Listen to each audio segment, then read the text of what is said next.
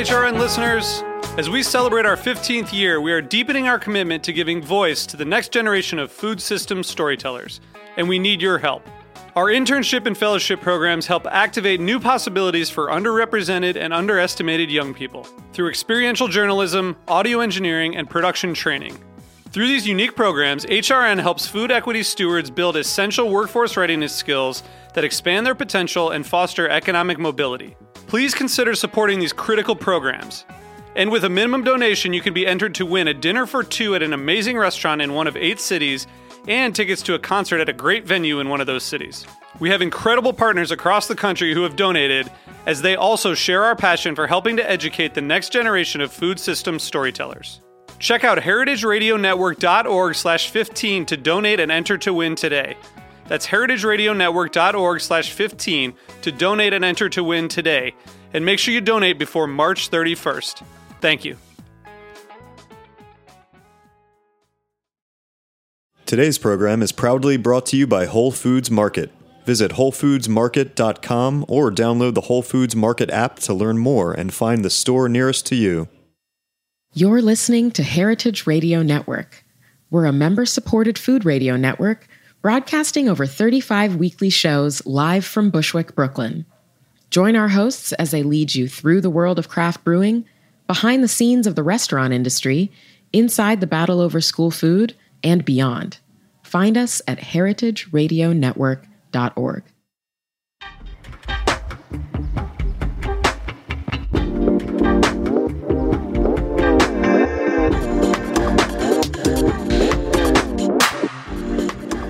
You're listening to Meant to Be Eaten on Heritage Radio Network. I'm your host, Coralie.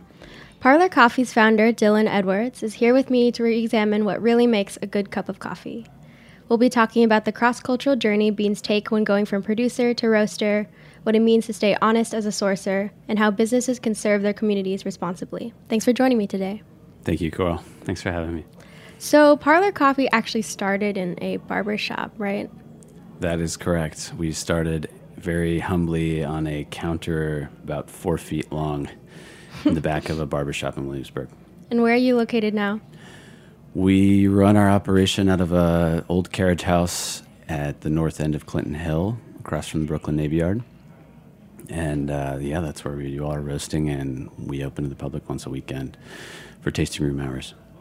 So I read that um, New York Times article on the barbershop cafe trend, and that kind of got me thinking about all these other combination business trends. Like, well, it's almost like one form of entertainment or stress relief isn't enough. Um, what do you think about that? I think it's that is just a uh, to me that is just the natural evolution of retail. Hmm. I think that you know when when I started Parlor in the back of the barbershop, it wasn't by uh, some great um, you know some some long thought decision. It was a desire to bring my coffee and bring my brand to the world. And with New York real estate being what it is, and with uh, the audience being there where I, I, saw it in Williamsburg, it only made sense to, to sort of piggyback another business and, and really not have to go through the trouble of signing a 10 year lease on day one. Mm-hmm. Was it a barbershop specifically, or did it just happen to be one?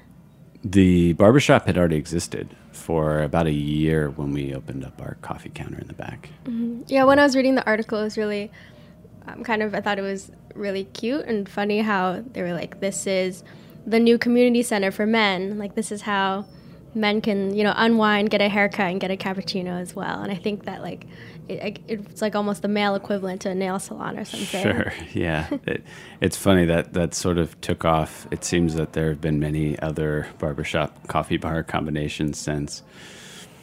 I can't take too much credit for it though. and you said you're in Clinton Hill, right? Yeah.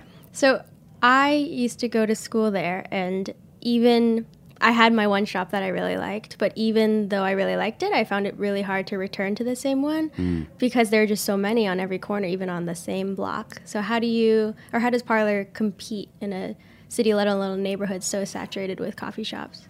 It's a good question, and and it yet it doesn't quite um, you know, match up to the type of business we operate. We really don't rely on foot traffic or on day to day customers at our roastery.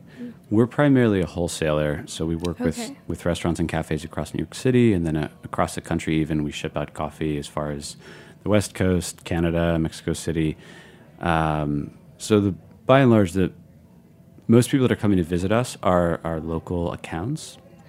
So people who run cafes in Brooklyn and Manhattan, and um, and the baristas that work there to come see our site, do training, do education, learn about our process, learn about our coffees, and and then we do open our doors once a week for tasting room hours. But it's it's really just um, it's almost like a factory tour, if you will.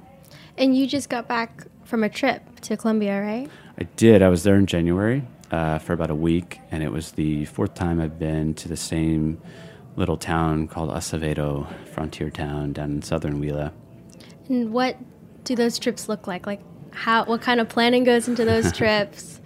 Uh, what do you do on these trips? Great question. Uh, the the trips have evolved a lot over the years. Colombia specifically is something that is really familiar to me at this point.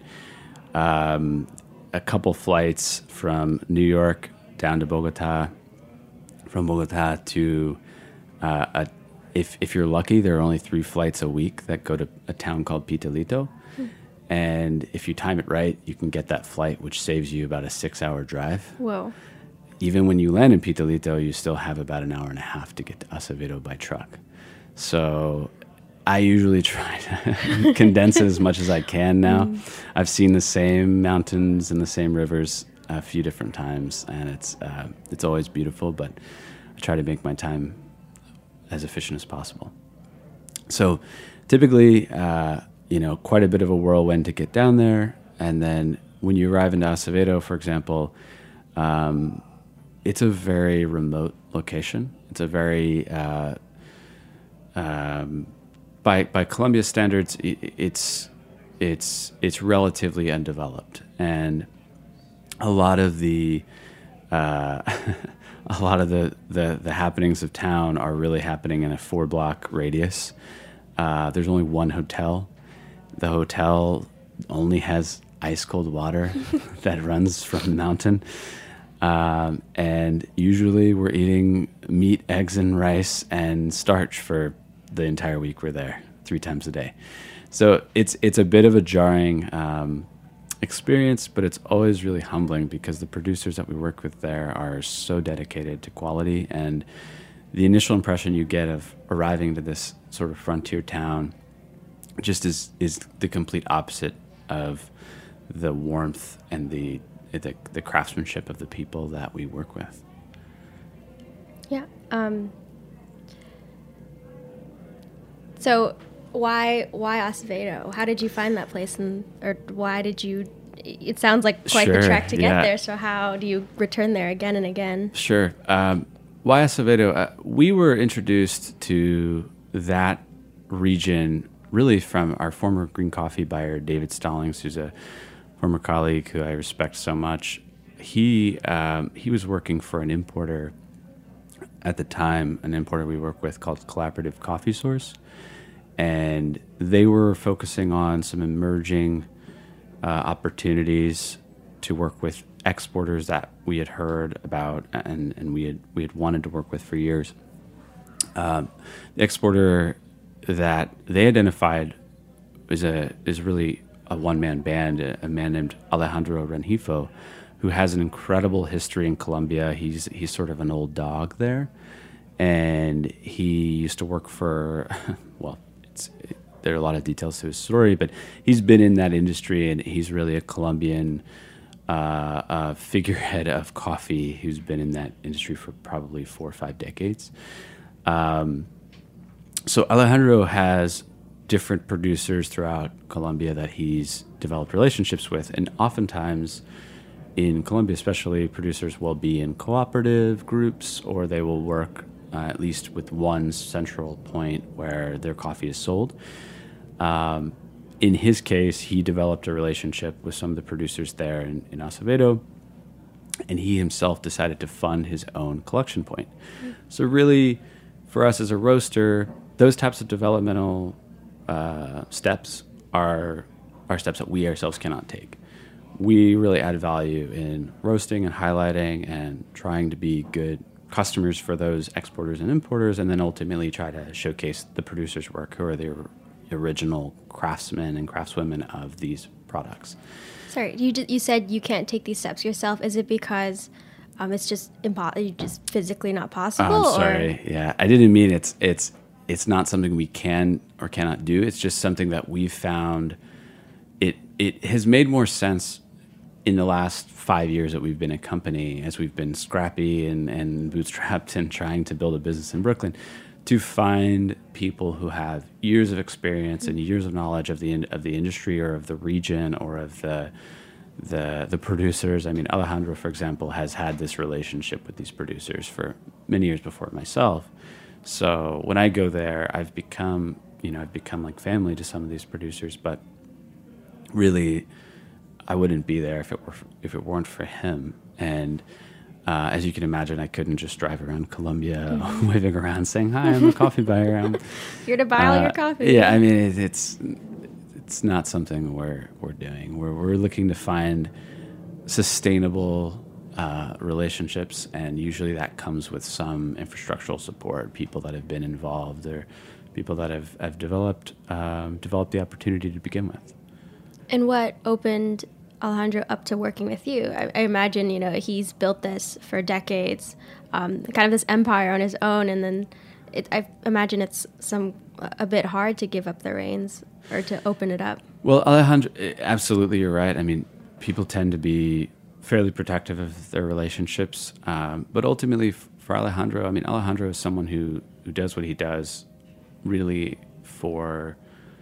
I I believe I sincerely believe he does it for passion and his passion for the producers more than um, more than money. Mm-hmm. He's he's really kind of getting up in his years, and he's he's someone who's who's just spent his whole life in this industry, studied economics. He did all of these things that are great accomplishments, and when I'm traveling with him, I really recognize that he he does this to to elevate these people and and to celebrate them. And if if a buyer like myself, like Parlor Coffee, wants to wants to help him, he's he's happy to sell his coffee mm-hmm. and he's happy to make those introductions. And I might have been a little bit of a pushy customer at times, wanting to wanting to take some ownership over the relationship from time to time, but he's been very amenable. Hmm. And so from this emerged um, what the Acevedo Cup, which, which is something I guess you're kind of known for here. And so, what is that? Um, what went into that? And yeah. Sure. So that was really co-sponsored by the importer I, I mentioned earlier, Collaborative Coffee Source, and uh, and Alejandro's company, Fairfield.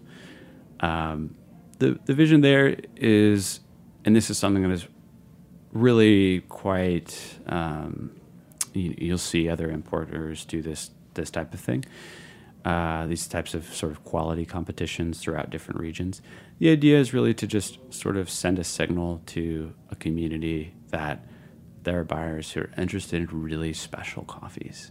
And the best way to really send a clear message to the community about the value of those coffees is to is to say, hey, we're going to pay a really hefty premium over our our already um, know, higher baseline price to um, for the top the top lot of this season and for the second lot and for the third lot and for four through ten and for mm-hmm. eleven through twenty, and there will be a blind panel and there will be multiple cuppings and there will be multiple tastings over the course of several days and we will take this very seriously and and the producers really respond to that they, this all happens while you're there. Yeah. In this week long trip. Yeah. So it's crazy. Yeah, it's very it's very busy. Um, we just actually were doing the second Acevedo Cup this past January, which was a fantastic experience to be there again and, and to cup the coffees and um, you know there were some producers that we've worked with or a producer that we've worked with who who had a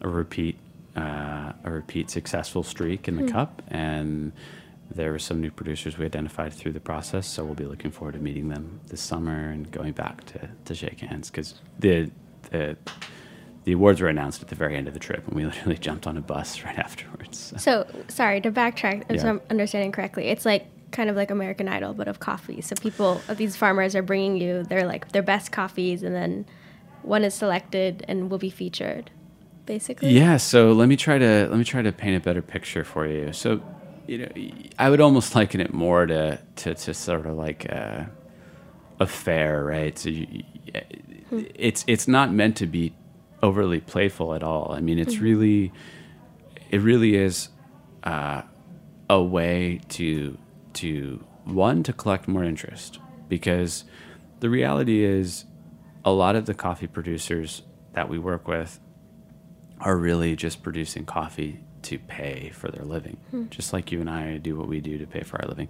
They are too, and the types of people that we'd like to work with, Alejandro's a great example, oftentimes make a point to pay a higher uh, price for coffee to ensure that certain quality benchmarks are met by the producers, but also to um, create what they feel is a more sustainable relationship with those producers.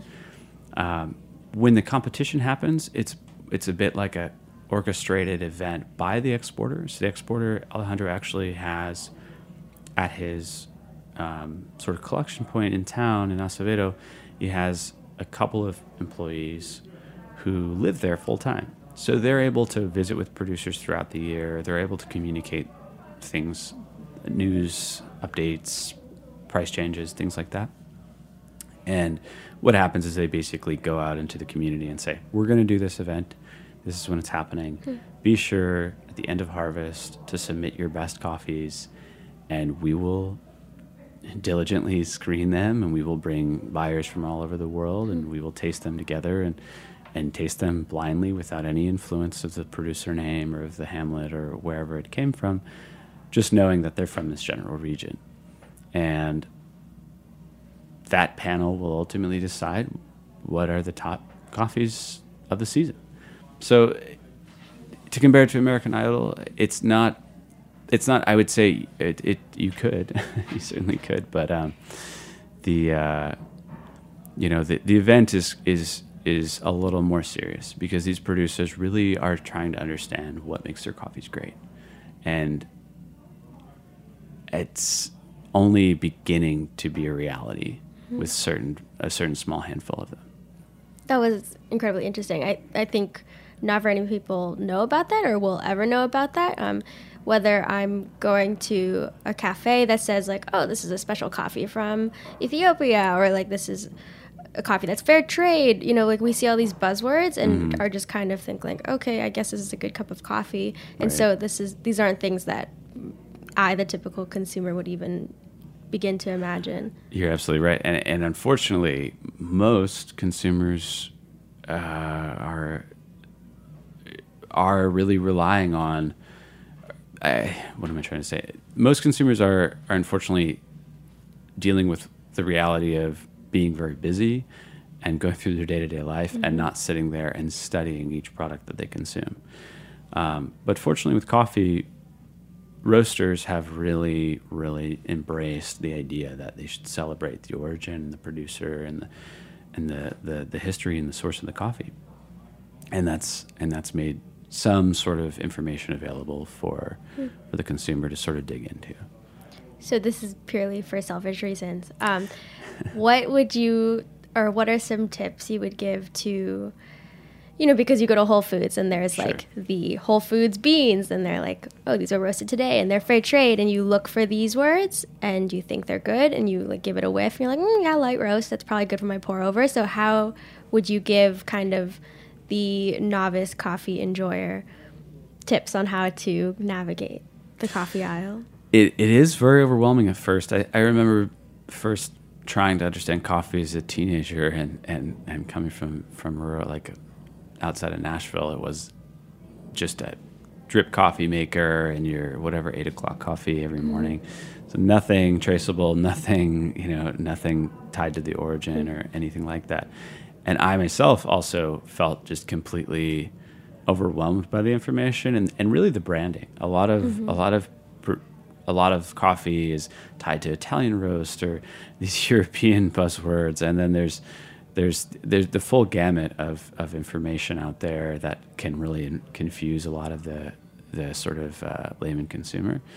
Um, just to give a starting point, I mean, I would think I would I would really recommend if someone's really interested in in exploring coffee is to try to understand the first link in the chain that they are closest to, which is their roaster. Hmm. Um, if if you can identify a roaster that's roasting coffee fresh and has good practices for the roasting process, you can sort of explore the world of coffee through their lens. Hmm. And maybe as you start to form a baseline uh, sense of the information, you can kind of compare and contrast with other with other roasters and, and sort of explore different perspectives that way.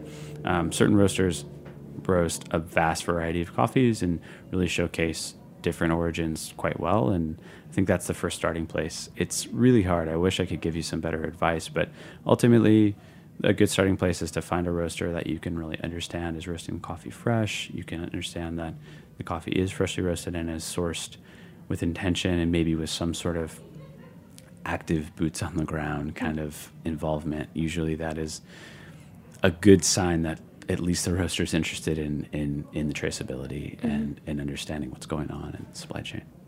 Can you define traceability?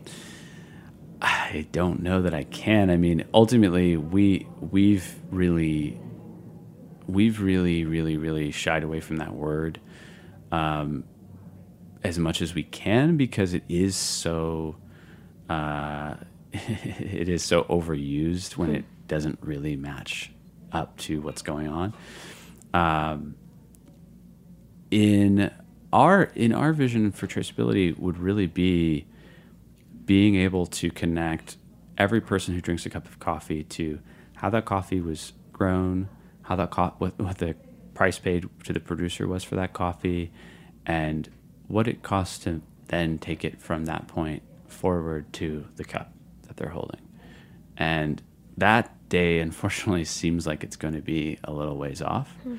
Um, but I think as we continue to make efforts and, and, and, and really continue to try to celebrate producers, I think we, we will see, uh, see that, that vision come closer.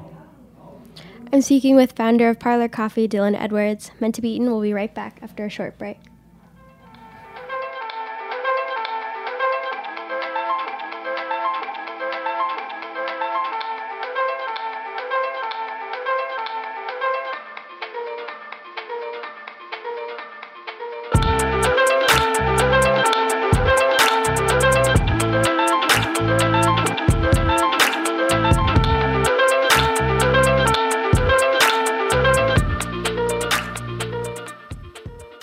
Today's program is brought to you by Whole Foods Market.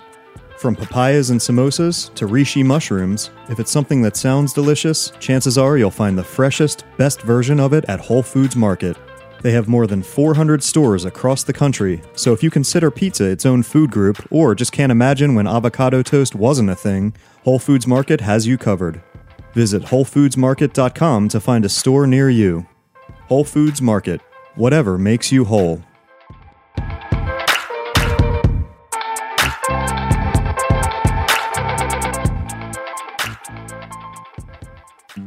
Hey, thanks for listening to Heritage Radio Network. This is Katie, HRN Executive Director, and I'm so excited to share with you our coverage from the Charleston Wine and Food Festival. We are here live today at Charleston Wine and Food. Join us as we talk all things food. Come to Charleston, eat some seafood, eat all of the seafood. Chicken fried chicken with chorizo steak and salsa verde mashed potatoes. So quintessentially like southern fare at its finest. And have important conversations. We're also talking about professional women in restaurants and how underrepresented they are, people of color in restaurants, and how they're not talked about. We get real with Food Network's Maneet Chauhan. Balance is BS.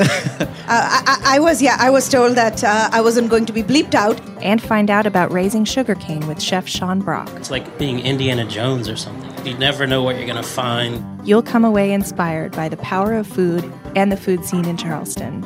Here's Dr. Jessica B. Harris. food is constantly in flux. Food is always moving. Food is the only real lingua franca that we have that allows us to connect with other folks. So tune in to Heritage Radio Network on tour at heritageradionetwork.org or wherever you get your podcasts. You can't go wrong. And we're back. This is Meant to Be Eaten. I'm joined by Dillon Edwards, who's the founder of Parlor Coffee, and we were just talking about um, traceability or trying to define traceability in coffee. Um, is just the loose idea of that, um, understanding where your coffee comes from in the very like slow food, trendy way.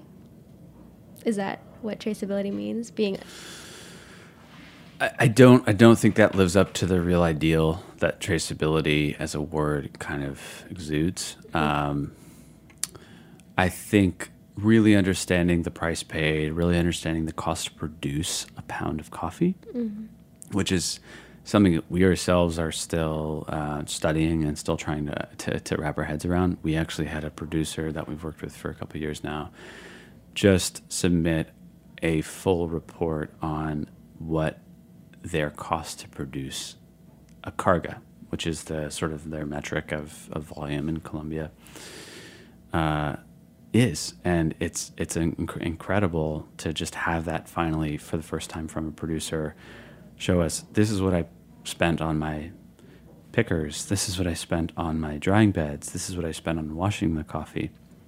All of those things are, are things that people I don't think uh, are are aware of and and and certainly not understanding the price the, the price that it costs to produce is is just a huge missing link. Because if you you can say oh we paid this price but what does that mean? Mhm.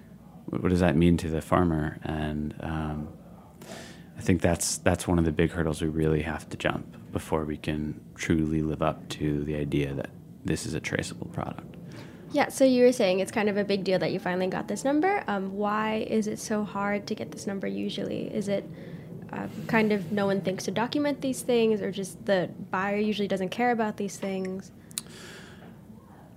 It, is a combination. I mean, I think that there aren't enough people on the buying end and on the importing end and the exporting end asking those questions and saying, what does it really, really cost you pr- to produce it? It's oftentimes the same kind of conversation we unfortunately have, you know, as, as a roaster is the customer wants product and oftentimes wants it at a lowest, the Yeah. lowest price possible. Um, so that is the inherent challenge that, that usually gets in the way.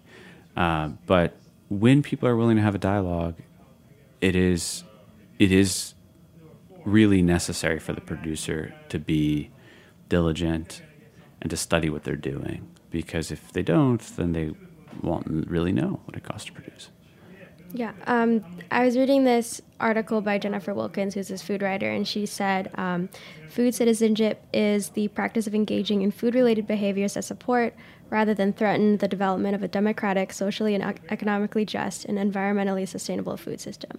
So, would you define those standards alone as what makes a good cup of coffee?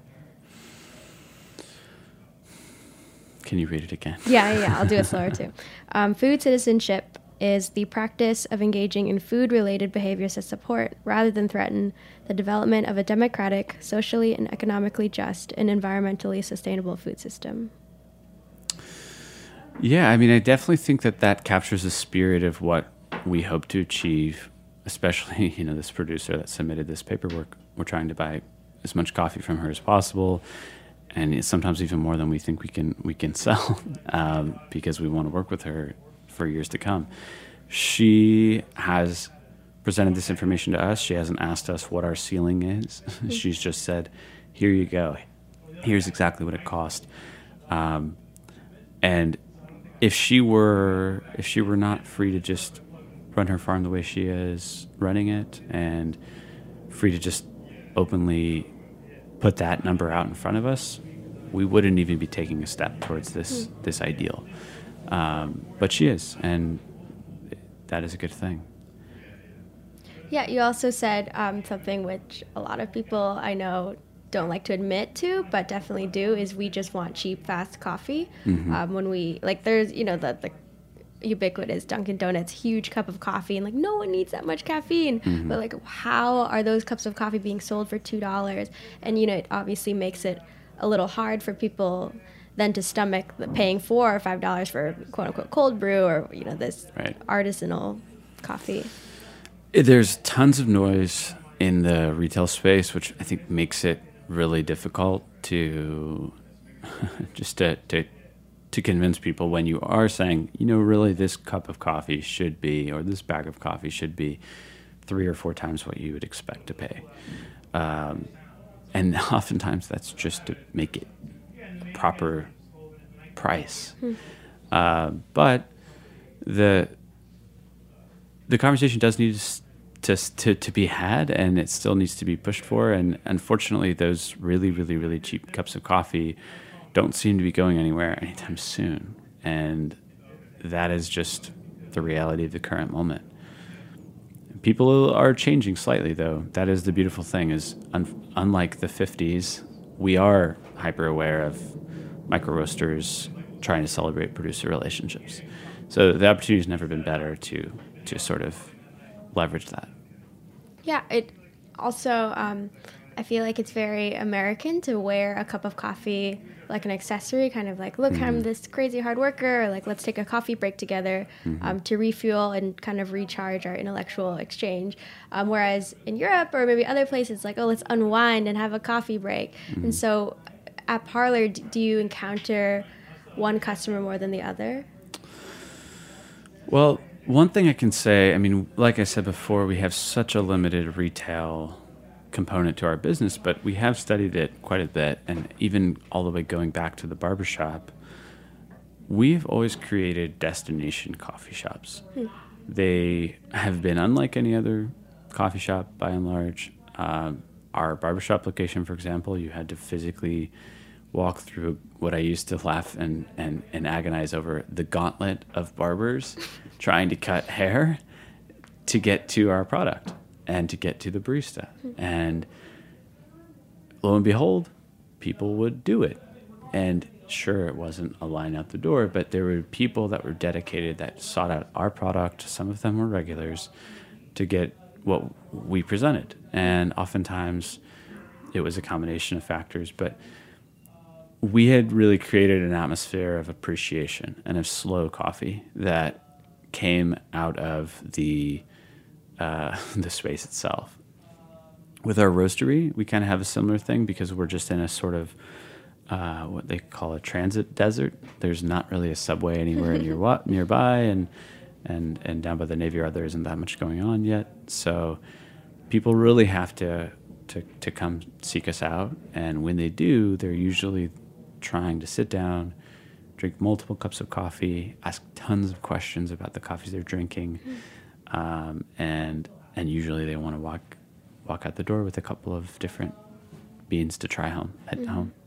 Yeah, actually, I never thought about that. But um, the more sit down, enjoy your coffee places are generally in the same area where you, you like walk and you kind of stroll and you shop and you like are encouraged to sit down. Whereas the more like Dunkin' Donuts stuff are like on the side of the 278 or like, Right.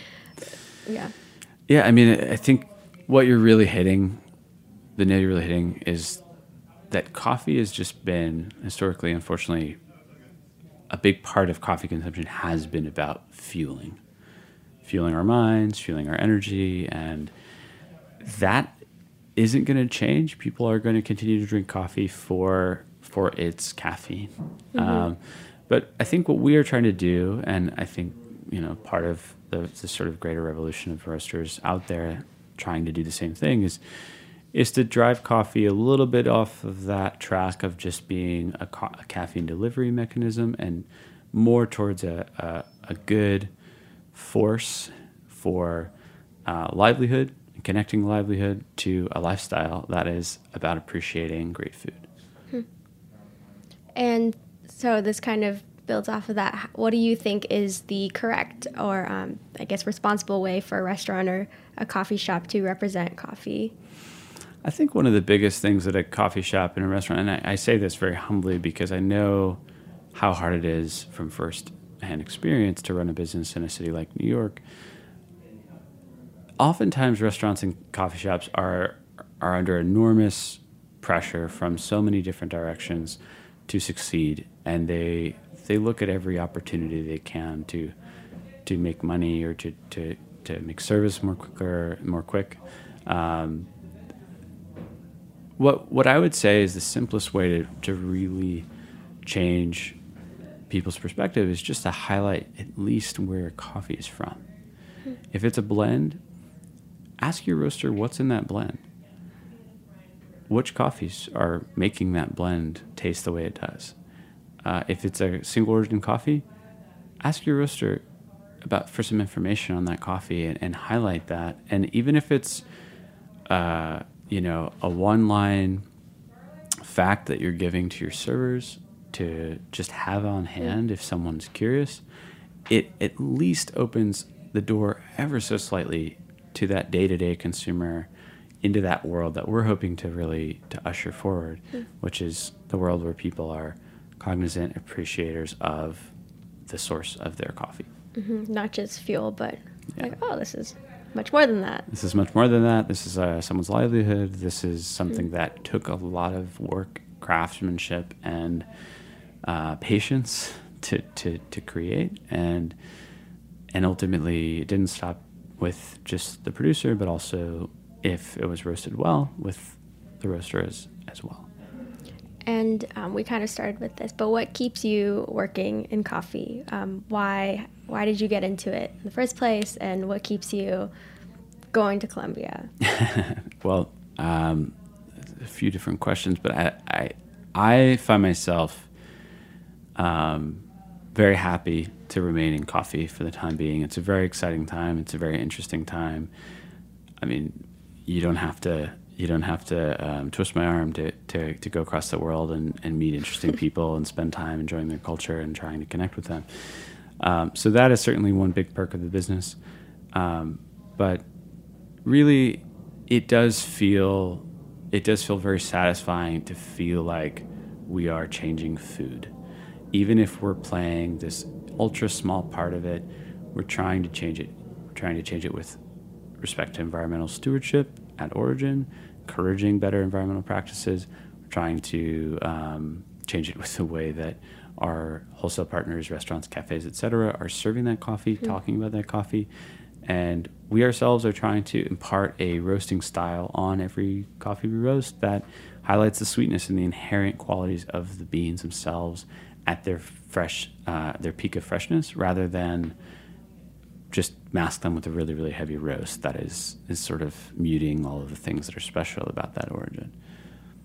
So you you were saying um, at Parlor you're really training the people who are or at least educating people that are buying your coffee um, you know what they can tell customers and what is the responsible customer to do when consuming coffee i mean i guess we talked about it a little bit before but a little less abstract like if i were to go to the store to maybe decide to not just want fuel, I want to actually think a bit more about my coffee, what, what should I do? Well, probably the most responsible thing you could do is just, again, look for that information, look for the traceability to a farm or to a single producer, even. Oftentimes, when coffees are that level, they're usually considered to be micro lots, which oftentimes fetch a premium price for uh, for that particular harvest. So you're more likely to have supported someone in the production side, getting a uh, hopefully the producer themselves getting a uh, premium for their product, and that is probably one of the easiest steps you can take. Um, of course, there are those those buzzwords. I don't claim to be very educated about how strong the various like fair trade label yeah wait i forgot to ask that things, what yeah. what does fair trade mean i feel like that's another kind of useless empty term well to say it's totally empty is probably wrong just just to like try to be as diplomatic as possible sure. we don't use fair trade certified we do buy some coffees that end up being fair trade certified mm-hmm. at the source because those producer cooperatives are participating in a fair trade certified program, um, but we're not seeking that badge. We're not putting Mhm. that badge on our boxes of coffee because we don't think that that is what compels our customers. We think that a deeper relationship and a more intimate relationship with the communities is what compels our customers. And it really comes down to trust. Um, fair trade is, in essence, a good idea. It is about sort of finding that um, baseline price that is that is above commodity to to ensure that producers are getting a bit more money for their coffee or for their bananas or whatever fair trade Mhm. items you're consuming. Um, unfortunately, it as far as I've learned, and I really have learned this from an outsider perspective, so so don't take this as uh, as as hard written code. The producers are oftentimes sort of put in the same pool, and there's really no there's nowhere to go up from there and that is where we sort of don't see eye to eye with fair trade is we've we've wanted to celebrate really exceptional producers. Just as i said at the beginning of the interview we've had uh, we've had this relationship with a single producer in two competitions in two years. She was the only producer that had her coffee to rise again and win several Wow. positions. That isn't coming by chance. She's lucky. She has great soil. She has a great farm. She she has many factors that she may not have been aware of when she set up her farm there. But she's also a very hard worker who has a vision for what she's doing, who's who's putting in the best practices possible and staying diligent year after year to those practices, which should be awarded. And is it unfair for her neighbor who's not doing those things to not get that premium? I, I don't think so. I think that she should be celebrated, and I think her crop should be paid more for it, which isn't something that fair trade and I don't think fair trade coffees necessarily open that opportunity up. I've been speaking with Dillon Edwards, founder of Parlor Coffee. Uh, this is Meant to Be Eaten. I'm your host, Coralie. Thanks for listening.